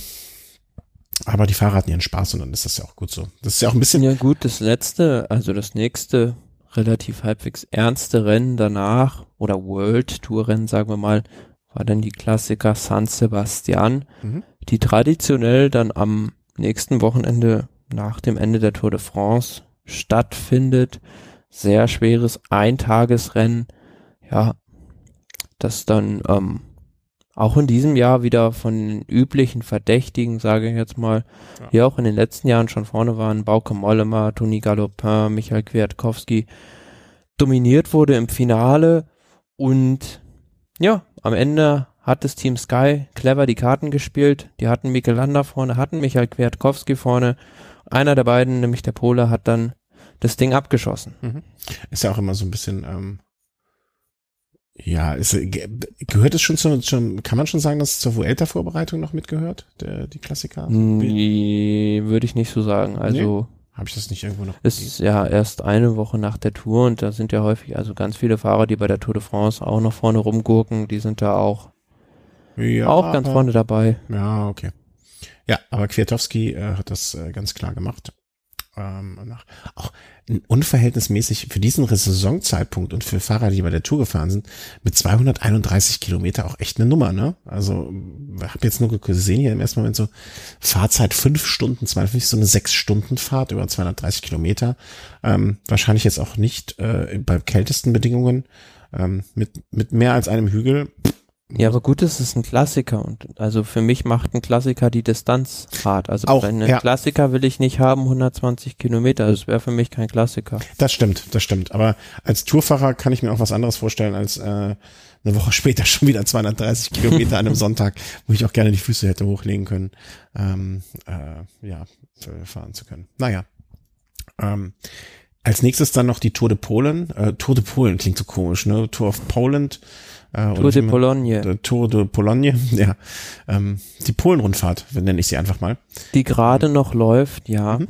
Also in diesem Jahr finde ich das Rennen, also gefällt es mir eindeutig besser als noch in den letzten Jahren, weil in den letzten Jahren, also da war man teilweise mit der Polenrundfahrt in Südtirol, wo ich den Sinn dahinter nicht so ganz verstanden habe, wahrscheinlich sponsorische Verpflichtungen des Veranstalters gegenüber der Region. Aber ähm, sei es drum, in diesem Jahr ist man eigentlich ausschließlich in Polen unterwegs und ähm, was ich ganz gut finde oder beziehungsweise für die Zuschauer sicherlich sehr attraktiv ist, ähm, fast alle Etappen werden im Finale auf einem Rundkurs ausgetragen. Mhm. Das heißt, werden zwei, drei Runden zum Schluss noch gefahren, auch im Gebirge. Ja, und ähm, die erste Etappe, ähm, Peter Sagan hat sich zurückgemeldet. Nach Er hatte- Er hatte wahrscheinlich, also ich. Äh, ich, ich sprach mit jemandem bei Rad am Ring darüber, der sich im Profisport auch, ähm, ich sag mal vorsichtig, ganz gut auskennt. Und er meinte hier, äh, Sagan, erste Etappe gewonnen, der meinte ja so, der wird wahrscheinlich eine nicht ganz so kleine Portion Wut im Bauch gehabt haben noch. Also auch wenn er schon, auch wenn er offiziell gesagt hat, ne, ich glaube, er hat relativ schnell gesagt, ich habe es abgehakt. Ähm, so ganz nehme ich ihm das nicht ab. Ja, was soll man sagen? Also ähm, kann ich mir schon gut vorstellen, dass er da froh, froh war, dann Stückchen weit seine Reputation ähm, auf dieser ersten Etappe wiederherstellen zu können. Ja, oder auch endlich wieder Radfahren zu können. Ne? Also äh, ich erinnere mich damals Jan Ulrich, als er rausgegangen ist, hat er rausgenommen wurde, sagte er, ich, ich, ich war ja wie so ein ähm, wie so ein, so, so ein Motor, der langsam aber sicher heiß gelaufen ist, um dann endlich Vollgas loszustarten. Da muss man auch erstmal wieder runterkommen und runterkühlen. Ne? Und äh, so wird das im Sagan ja auch gegangen sein. Also von 100 auf 0 runter. Und dann, ähm, das ist wahrscheinlich auch nicht schwierig, äh, nicht einfach. Ja, aber gut, man muss sagen, also langweilig ist ihm sicher nicht geworden. Also ähm, nee, seine Frau erwartet jetzt, jetzt auch das erste Kind und von daher denke ich schon, dass er da sich nicht so super viele Gedanken drüber gemacht hat. Dass es einem Sagan langweilig wird, kann ich mir auch irgendwie nicht vorstellen dass, dass der sich langweilt, äh, irgendwie so vom Typ her. Ja, ja, aber man hat zum Beispiel auch gesehen, also er hat jetzt die Zeit auch genutzt, um dann mal zum Friseur zu gehen und ähm, hat jetzt auch einen ganz anderen Haarschnitt. Äh, was, was habe ich jetzt nicht, habe ich noch nicht gesehen, aber ich vertraue dir da, dass du das. Ja gut, er hat jetzt also genau das Gegenteil äh, von der Echt? Frisur, die er vorher hatte. Äh, Ratzkalab oder was? Habe ich gar nicht mitgekriegt. Genau, ja. Also sicherlich auch ähm, jetzt ja. dem Sommer vielleicht ein Stückchen weit geschuldet, dass man da ähm, der Hitze ein Stückchen weniger Angriffsfläche bietet. Ja. Und ist halt auch weniger Gewicht, ne? Das hätte er eigentlich vor, vor der Tour machen sollen am Berg. Wenn das erstmal nass ist, das ganze Zeug und so. Nee, nee, nee. Ja, aber ansonsten Polen-Rundfahrt äh, mal jetzt so äh, zusammengefasst. Ähm, ja, gut, die ersten, sagen wir mal jetzt mal, vier Etappen waren relativ, oder fünf Etappen eigentlich schon relativ sprintlastig. Nur Etappe drei, die können wir uns auch nochmal rauspicken zum Beispiel gewonnen von Dylan Toynes zum Schluss mit einer Ankunft, die stark an die Mühe de Week erinnert hat. Mhm. Also wirklich brutal steil zum Schluss. Und ähm, selbst in so einer Ankunft hätte es Peter Sagan fast noch geschafft, das Ding zu gewinnen. Also da sieht man wieder, mhm. wie vielseitig dieser dieser Fahrer eigentlich ist. Er hat und, auch Rafael Maika und äh, Pozzovivo, Yates, solche Namen, Nibali hinter sich gelassen da, ne? Ja, klar. Also es war so ein richtiger ähm, wie sagt man dem, ähm, so eine richtige Zielanlage für, für Puncher. Mhm. Und ähm, gut, der nächste, also die, die beiden entscheidenden Etappen für die Gesamtwertung sind eigentlich heute und morgen.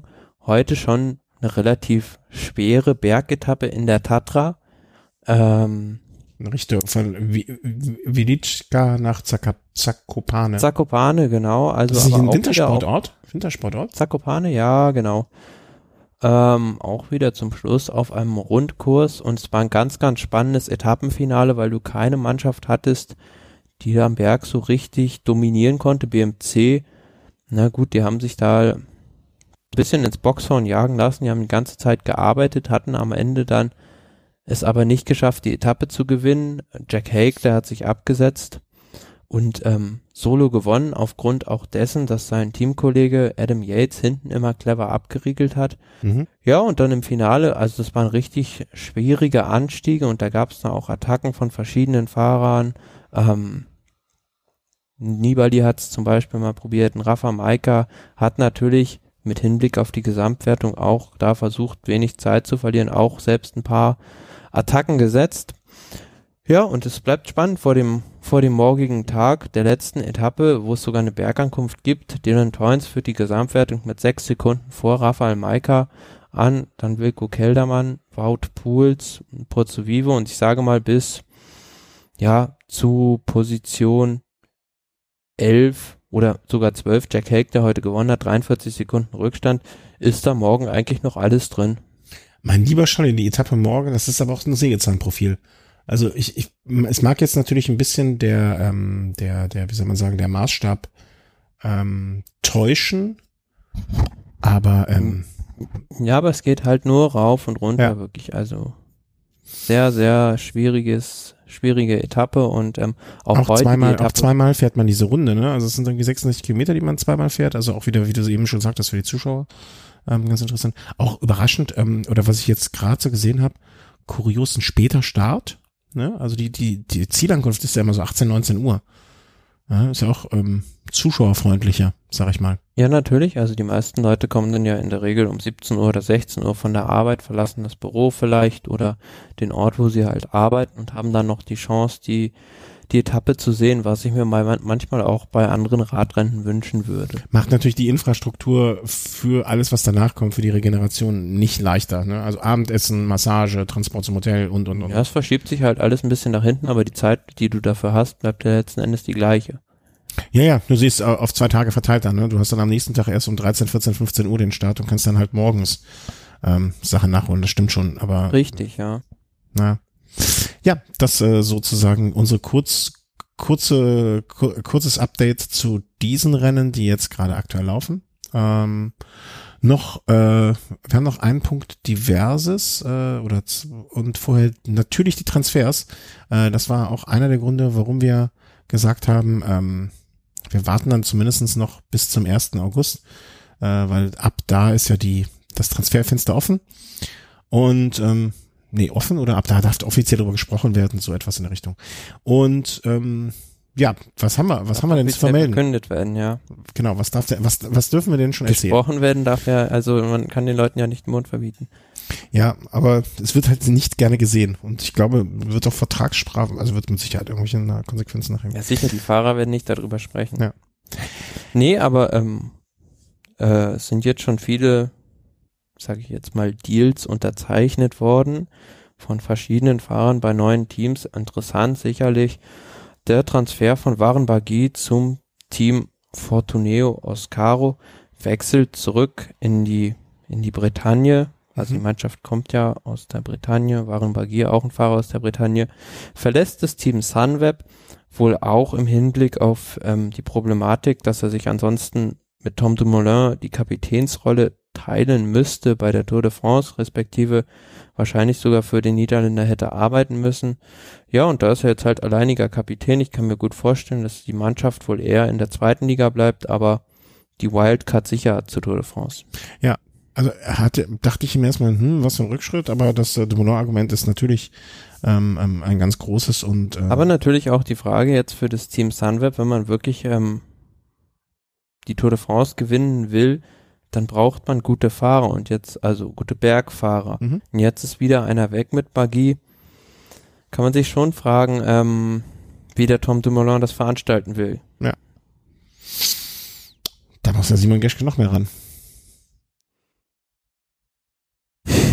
Ja, der hat ja in diesem Jahr schon den Giro und, und die Tour gefahren, also ähm, Ja, ist ja gut im Saft. Äh, ja, aber bei allem Respekt für Simon Geschke, also ich glaube dann, ähm, ein Mikel Lander spielt dann doch in einer anderen Liga. Ja, natürlich. Ähm, warten wir mal ab. Also und äh, wen haben wir noch? Äh, Nieve ist Orica Greenwich. Nee, wie heißt denn jetzt Orica, Orica Scott. Äh, Scott. Ich habe immer Orica Greenwich im Kopf. Nein, die hießen auch zwischendurch mal Bike Exchange. Ja, ich vergesse das immer. Du weißt doch, wenn ich, wenn ich mir einmal was gemerkt habe, ne, dann geht's nicht mehr raus. Und ähm, ja, er verlässt Sky. Also ich bin mal gespannt, ob er zu den Fahrern gehört, die nach, äh, nach einem Wechsel von Sky woanders hin äh, äh, der ja, gut, Mikel Nieve bringt eigentlich immer die Leistung, also von dem kannst du das erwarten, was er schon seit jetzt gut sechs, sieben Jahren auf dem Niveau bringt. Also auch vorher bei Euskaltel hat er ungefähr die gleiche Leistung gebracht, die jetzt bei Sky auch immer liefert. Ja, also dort soll er dann ähm, wahrscheinlich äh, die Yates-Brüder und Chavez unterstützen, gehe ich mal von aus. Und ähm, Wobei die auch langsam da in der Mannschaft ein kleines Problemchen, ein Luxusproblem bekommen. Die haben halt die Yates-Brüder, dann hat man jetzt einen Fahrer wie Jack Hague, der vielleicht in Zukunft auch Grand Tours vorne bestreiten könnte. Und dann hat man noch einen Fahrer wie Chavez, der im letzten Jahr schon Zweiter beim Giro war. Mhm. Ja, ja, also äh, da, die werden auch mit Sicherheit noch den einen oder anderen von ihrer, wie sagt man, von ihrer Payroll streichen müssen, ne? Weil das wird auch äh, mit Sicherheit keine günstige Geschichte werden. Ähm, die sich da so, ähm, wie soll man sagen, so, so, so langsam herauskristallisiert bei diesem Team. Ähm, auch wenig überraschend, dass er sein Team verlässt, sag ich mal vorsichtig, ganz, ganz vorsichtig. Ich glaube, du hattest es schon äh, rund um den 1. Mai mal angedeutet, dass du denkst, dass da vielleicht ein Wechsel anstehen würde. ähm, Alexander Christoph verlässt natürlich Katuscha ähm, und äh, geht zu den Emiraten. Ja, also ich denke, der Verdienst wird für ihn ähnlich sein und ähm, die Mannschaft hat ja jetzt, gut, die haben mit Modulo schon einen guten Sprinter, aber jetzt kein ähm, Sprinter, der auch ja tauglich ist für die Klassiker, für die Nordklassiker, wo Alexander Christoph da mit Sicherheit bei der Mannschaft die alleinige Kapitänsrolle wird beanspruchen können. Mhm.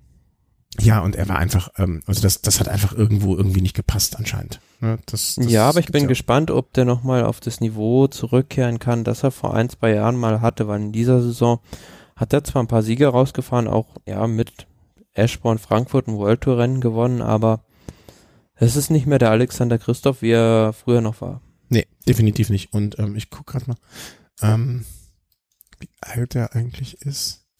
Alexander wieso tippe ich denn immer das S, obwohl ich das D will? Ähm, weil eigentlich kann er ja noch. Ich kann im Dunkeln nicht tippen. Dabei gucke ich ja gar nicht hin. Ja, 30, also er sollte ja eigentlich noch mal ein paar gute Jahre haben, ne? Also 14, 15, das waren so seine Jahre. Ähm, 14, 15, 16 vielleicht noch. Ja, sind wir gespannt. Also äh, vielleicht braucht er auch einfach mal ein bisschen Ruhe oder nicht, äh, oder man muss ihn machen lassen. Ähm, vielleicht die, also diese Kritik da rund um den 1. Mai, das war schon, ähm, wie damals von uns angesprochen, ab da war eigentlich klar, dass es längerfristig nichts wird. Und er hat ja, das muss man auch mal sagen, dieses Jahr für Katusha ähm, schon extrem viele Renntage auch gehabt, ne? Also er fährt äh, 66. Ja, er muss da so ein bisschen alleine die Kastanien aus dem Feuer holen für die Mannschaft, die auch in dieser Jahr ja, noch nicht so die super Resultate jetzt eingefahren hat im Vergleich, wenn man sich da messen will mit Mannschaften wie halt oder auch der Sky-Mannschaft, was die Rundfahrten angeht. Mhm. Ich sehe gerade, also er hat 66 Renntage, Nils Pollitt 64, aber das, das Mann, Mann, Mann, die scheinen wahrscheinlich in der gleichen Truppe sein. Toni Martin 60 Renntage, Rick Zabel 64. Vielleicht vertue ich mich auch, vielleicht ist das völlig normal. Sag mir mal, irgendein Fahrer noch von Kartusch, äh, von Alpecin, doch Kartusche Alpecin, der interessant wäre im Vergleich.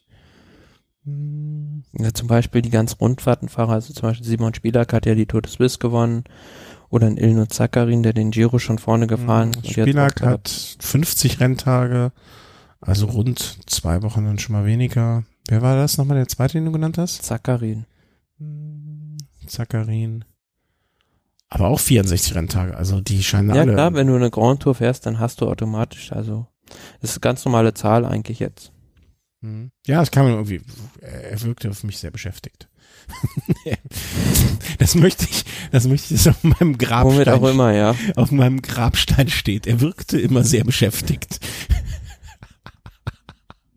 das finde ich schön. Das möchte ich haben. Ähm, wie, das waren jetzt so die Transfers, die ersten so richtig große, große, dicke haben wir noch nicht zu vermelden. Ähm, was, wer ist noch Kokar? Nach, geht auch nach Fortuneo? Fortuneo? Ja, nachdem der also zur Tour de France nicht mitgenommen wurde oder beziehungsweise schon vorher feststand da, dass, dass da das Tischtuch zwischen Kokar und Jean-René Bernaudot, dem Chef von Direct Energy, zerschnitten ist, war es eigentlich nur die Frage, wo geht er jetzt hin und ähm, ja gut, da wird er sicherlich im nächsten Jahr auch der alleinige Sprintkapitän sein. Ja, davon ist dann auszugehen. ähm, hatten wir das auch. Wir werden uns natürlich, werden uns und euch weiter auf dem Laufenden halten, wenn irgendwas Spektakuläres passiert und das dann Sicherheit noch in den kommenden Wochen ähm, ansprechen. Und, ähm, ja, da sind wir gespannt, ob es auch jemanden gibt, der für 222 Millionen wechselt. meinst du? Meinst du, da gibt es jemanden? Ich weiß nicht. Ich, ich Überleg mal, für die Kohle kannst du, kannst du dir sieben Radteams auf extremst hohem Niveau leisten. Also sieben, siebenmal die Skies. Ja, also ähm, das könnte vielleicht nur der Herr Tinkoff stemmen. Ich glaube, selbst das könnte der nicht mehr stemmen. also es Wenn er seine eigene Bank ausraubt. Ja, und das traue ich mal noch zu. Ähm, nee, aber das, äh, das wäre schon ähm, eine, eine richtige Nummer. Also stell dir mal vor, sieben Team Skies. Oder mach einfach sechs und gib denen noch mehr Geld. Ähm, ja, haben wir noch den Punkt Diverses, wo wir jetzt wirklich alles nur noch unterbringen, was uns so unterstimmt. Äh, äh, mach ich das, äh, so, womit mach ich, was mache ich zuerst? Also den lustigen Abschluss hast du am Ende. Ich habe noch zwei Punkte. Ähm, erstmal der Punkt unter der Überschrift Sinkewitz die Pfeife. Ähm, und da sind wir ja durchaus äh, teilweise geteilter Meinung. Also äh, Hintergrund, Patrick Sinkewitz ist gerade bei irgendeinem, ich weiß gar nicht bei welchem, müsste ich jetzt auch nochmal gucken, bei einem ähm, Amateurrennen. Amateurrennen, äh, wo auch Fahrer, die ich durchaus kenne, persönlich kenne, äh, starten, ähm, also auch mitgefahren. Ja, was jetzt grundsätzlich, also dass ein Ex-Profi äh, bei einem solchen Rennen mitfährt, geschenkt. Ne? Das ist ja nicht das Problem. Allerdings muss man äh, sich vor Augen führen, dass Patrick Sinkewitz bis ins Jahr 2022, glaube ich, noch äh, gesperrt ist. So. Dann frage ich mich Punkt eins, warum, wenn man, also man geht dann ja bewusst, ne, also man weiß ja auch, ich, ich bin jetzt als Ex-Profi jemand, der durchaus auch von anderen erkannt wird, noch, ne? Warum zum Henker tut er sich das an? Also was macht der da? Warum startet er da, ob wissentlich, dass er eigentlich ähm, äh, äh, da nicht starten darf? Und zum Zweiten, er unterschreibt vorher auch noch, dass gegen ihn nicht irgendwie ähm, äh, irgendwas vorliegt. Ja, also dass gegen ihn nicht ermittelt wurde oder wird oder wie auch immer. Ähm, das ist für mich an Dummheit nicht äh, hier der Giro delle Dolomiten, also der Giro, Giro, Giro delle Dolomiti. Ja, das ist an Dummheit wirklich kaum zu überbieten. Meiner Meinung nach. Also das ist äh, A, warum hat er das nötig? Dass, also was will er sich wem da wo wie was beweisen? B, wie kann man so dreist lügen und zwar sich und sich entweder sich selber auch noch anlügt oder allen anderen so in die Tasche lügt, wissend, dass es eigentlich mit so hoher Wahrscheinlichkeit auffällt, ja, dass es eigentlich mit Anlauf gegen die Wand springen und dann sich wundern, ähm, dass es rumst. So. Wollte ich mal gesagt haben. Was für eine Ja, gut, also da tun sich dann ja mehrere Fragen auf. Also zum einen, wenn du sowas unterschreibst, ist immer die Frage, was hat das für Konsequenzen? Also ich denke nicht, dass es jetzt irgendwelche großartigen rechtlichen Konsequenzen du, ich glaub, hat. ich habe irgendwo gelesen, dass es sogar rechtliche Konsequenzen haben kann. Ja, aber ich glaube nicht, dass da der Veranstalter ähm, zum einen das Geld und zum anderen die Energie hat, ähm, dadurch x verschiedene Gerichtsverfahren den jetzt zu verklagen. Mhm. Ähm, zum anderen ist immer die Frage, wo zieht man da die Grenze? Also ähm, darf so jemand jetzt zum Beispiel noch bei einer RTF starten oder darf der überhaupt noch sich aufs Rennrad begeben? Also weiß ich nicht, ob das jetzt immer so mit diesen mit diesen Sperren dann auch für für so Hobbyrennen gilt. Also ich will das jetzt nicht irgendwie abwerten, den die Dolomitenrundfahrt, aber tut natürlich nicht not, dass der sich da jetzt einschreibt, weil er es auch mit unter falschem Vorwand getan hat. Aber warum er das jetzt macht, pff, ja, weiß ich nicht. Wahrscheinlich einfach, um vielleicht mal wieder ein bisschen Aufmerksamkeit auf sich zu ziehen. Ja, aber das hat er nicht im positiven Sinne geschafft. Vor allem, wenn ich das richtig äh, interpretiert habe oder wenn ich das, was ich gelesen habe, ähm, wenn das richtig war, ist er am dritten Tag sogar noch, äh, nachdem man ihm den Transponder nicht gegeben hat, ohne Transponder mitgefahren. Also da muss man doch auch wirklich mal irgendwann sich überlegen. Ja, aber das kann ja theoretisch jeder machen. Du kannst ja jetzt auch, also wenn du keinen Startplatz bei einem irgendeinem Rennen kriegst, wo du mitfahren willst, kannst du ja auch nebenher fahren. Ja, ja. Aber was, also ich verstehe nicht, äh, die Beweggründe sind mir völlig äh, schleierhaft. Und ähm, wie gesagt, also wenn ich irgendwo nicht äh, nicht starten dürfte und würde starten, ich würde keiner erkennen. Aber dann auch noch auf Platz drei oder so, dann meine ich auf der dritten Etappe, ersten Etappe gewesen zu sein oder so. Das muss ihm doch auch klar sein. Und sowas zu unterschreiben, in dem Moment, wo du das unterschreibst, weißt du auch, was du da unterschreibst. Also sollte man meinen, dass er weiß, was er unterschreibt und dass es einfach auch klar sein muss, dass das rauskommt. Also äh, ich, ich habe da an dem Punkt schon fast, möchte ich sagen, ein ganz kleines bisschen Mitleid, ähm, weil da, das, also so viele, da läuft, läuft anscheinend so viel falsch. Puh. Naja, kommen wir zu was Lustigem äh, etwas ganz was anderem. Ähm, Adam Hansen hat ein, äh, was, du, du hast mich aufgeklärt, es geht unterschiedlich große Golfbälle, ein Golfball großes, eine Wundstelle gehabt am Hintern.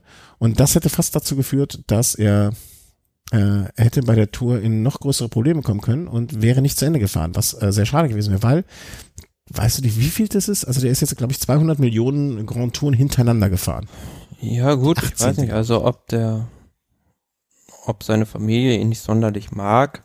aber er ist ja also ständig, also das nie zu Hause, drei, nie zu Hause, also das ganze Jahr unterwegs und ähm, ja, hat sich da also jetzt so einen Namen dadurch gemacht, dass er möglichst viele Grand Tours aneinander reiht und die hintereinander beendet.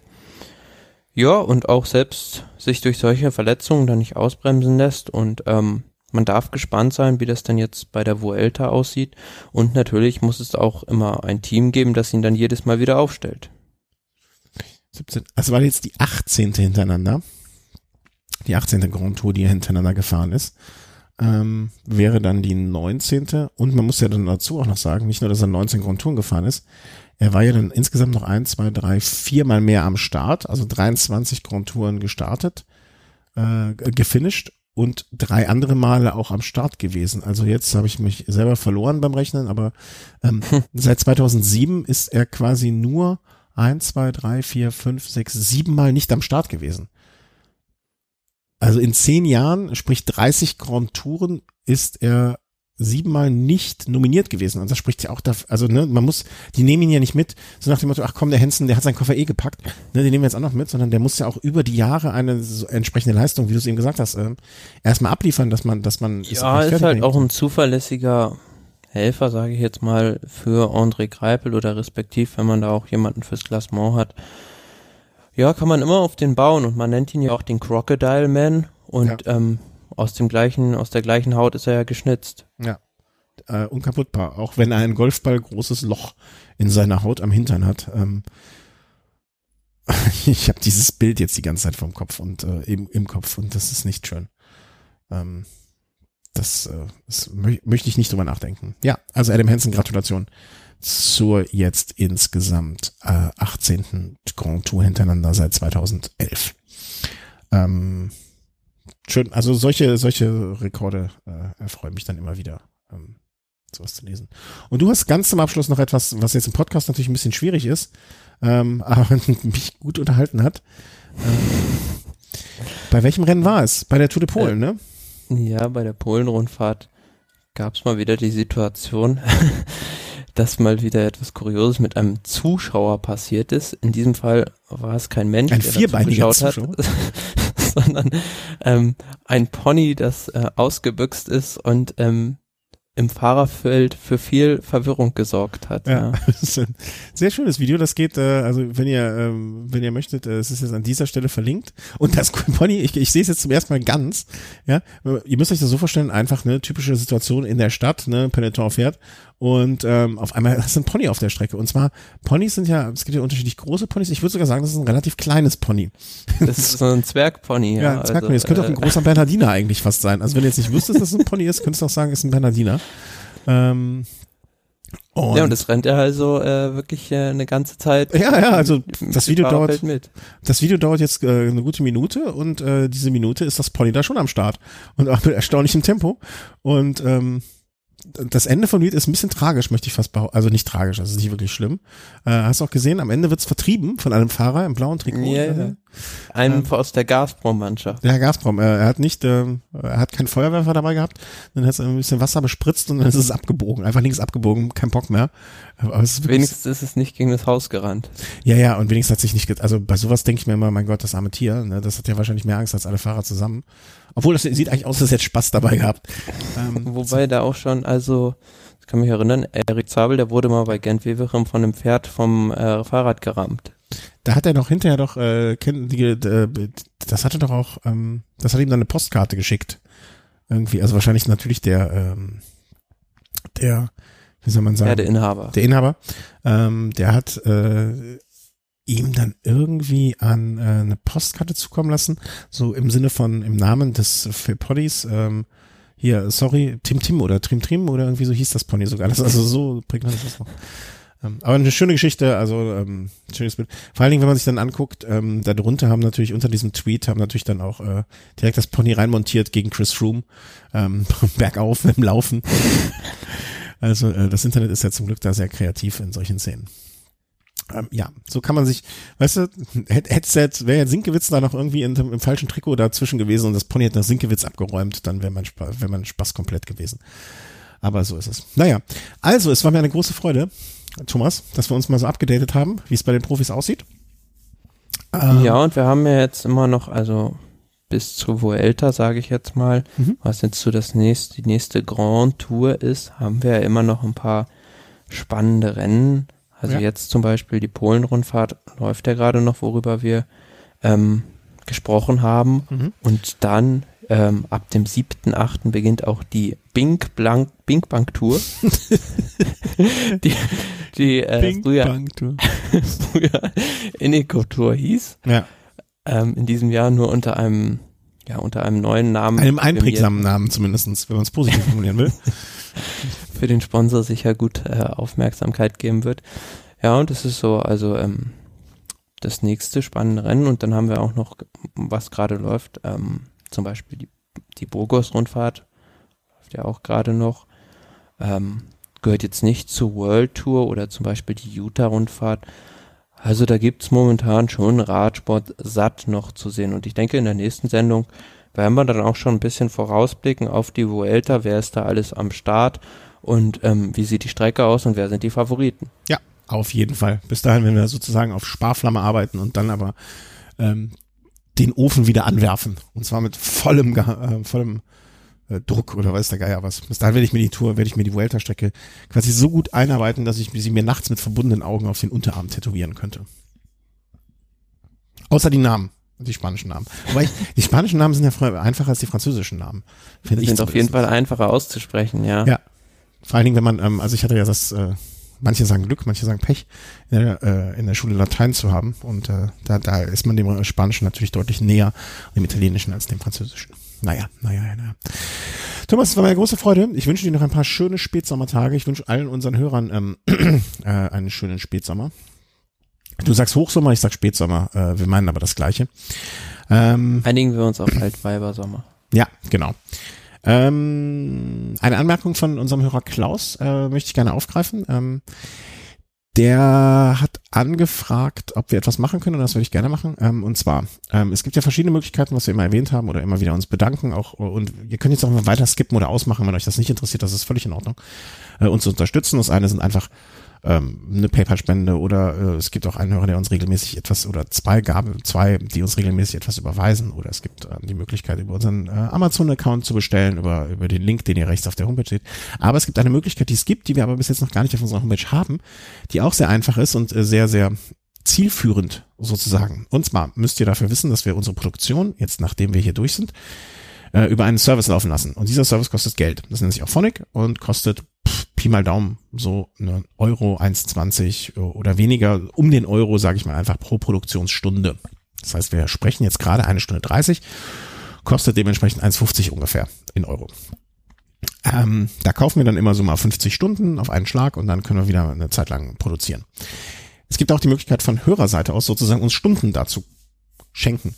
Ja, also weißt du, genaue Prozedere habe ich mir ehrlich gesagt noch nicht richtig angeguckt. Ähm, und der Klaus meinte, ey, gib mal den Link dafür, weil das kommt dann, also das kommt uns direkt zugute, da verdient nicht noch jemand anders mit dabei und wir brauchen es eh und würden uns das eh sonst regelmäßig kaufen. Also ist eigentlich eine feine Sache. Das könnt ihr finden unter Unterstützen und ähm, da werde ich äh, jetzt den Link äh, reinsetzen. Ich werde den Link zu der Seite, wo ihr findet, unterstützen, unter in dieser Folge noch verlinken. Und wenn ihr, wenn euch das interessiert, wenn ihr es angucken möchtet, macht das. Wenn nicht, ist es aber auch völlig in Ordnung, weil wir machen das ja hier aus Spaß an der Freude. Gut. In diesem Sinne einen schönen Tag noch und äh, eine gute Restwoche und vielleicht, wir haben heute Donnerstagabend, vielleicht auch schon ein schönes Wochenende. Tschüss. Arrivederci. Sayonara.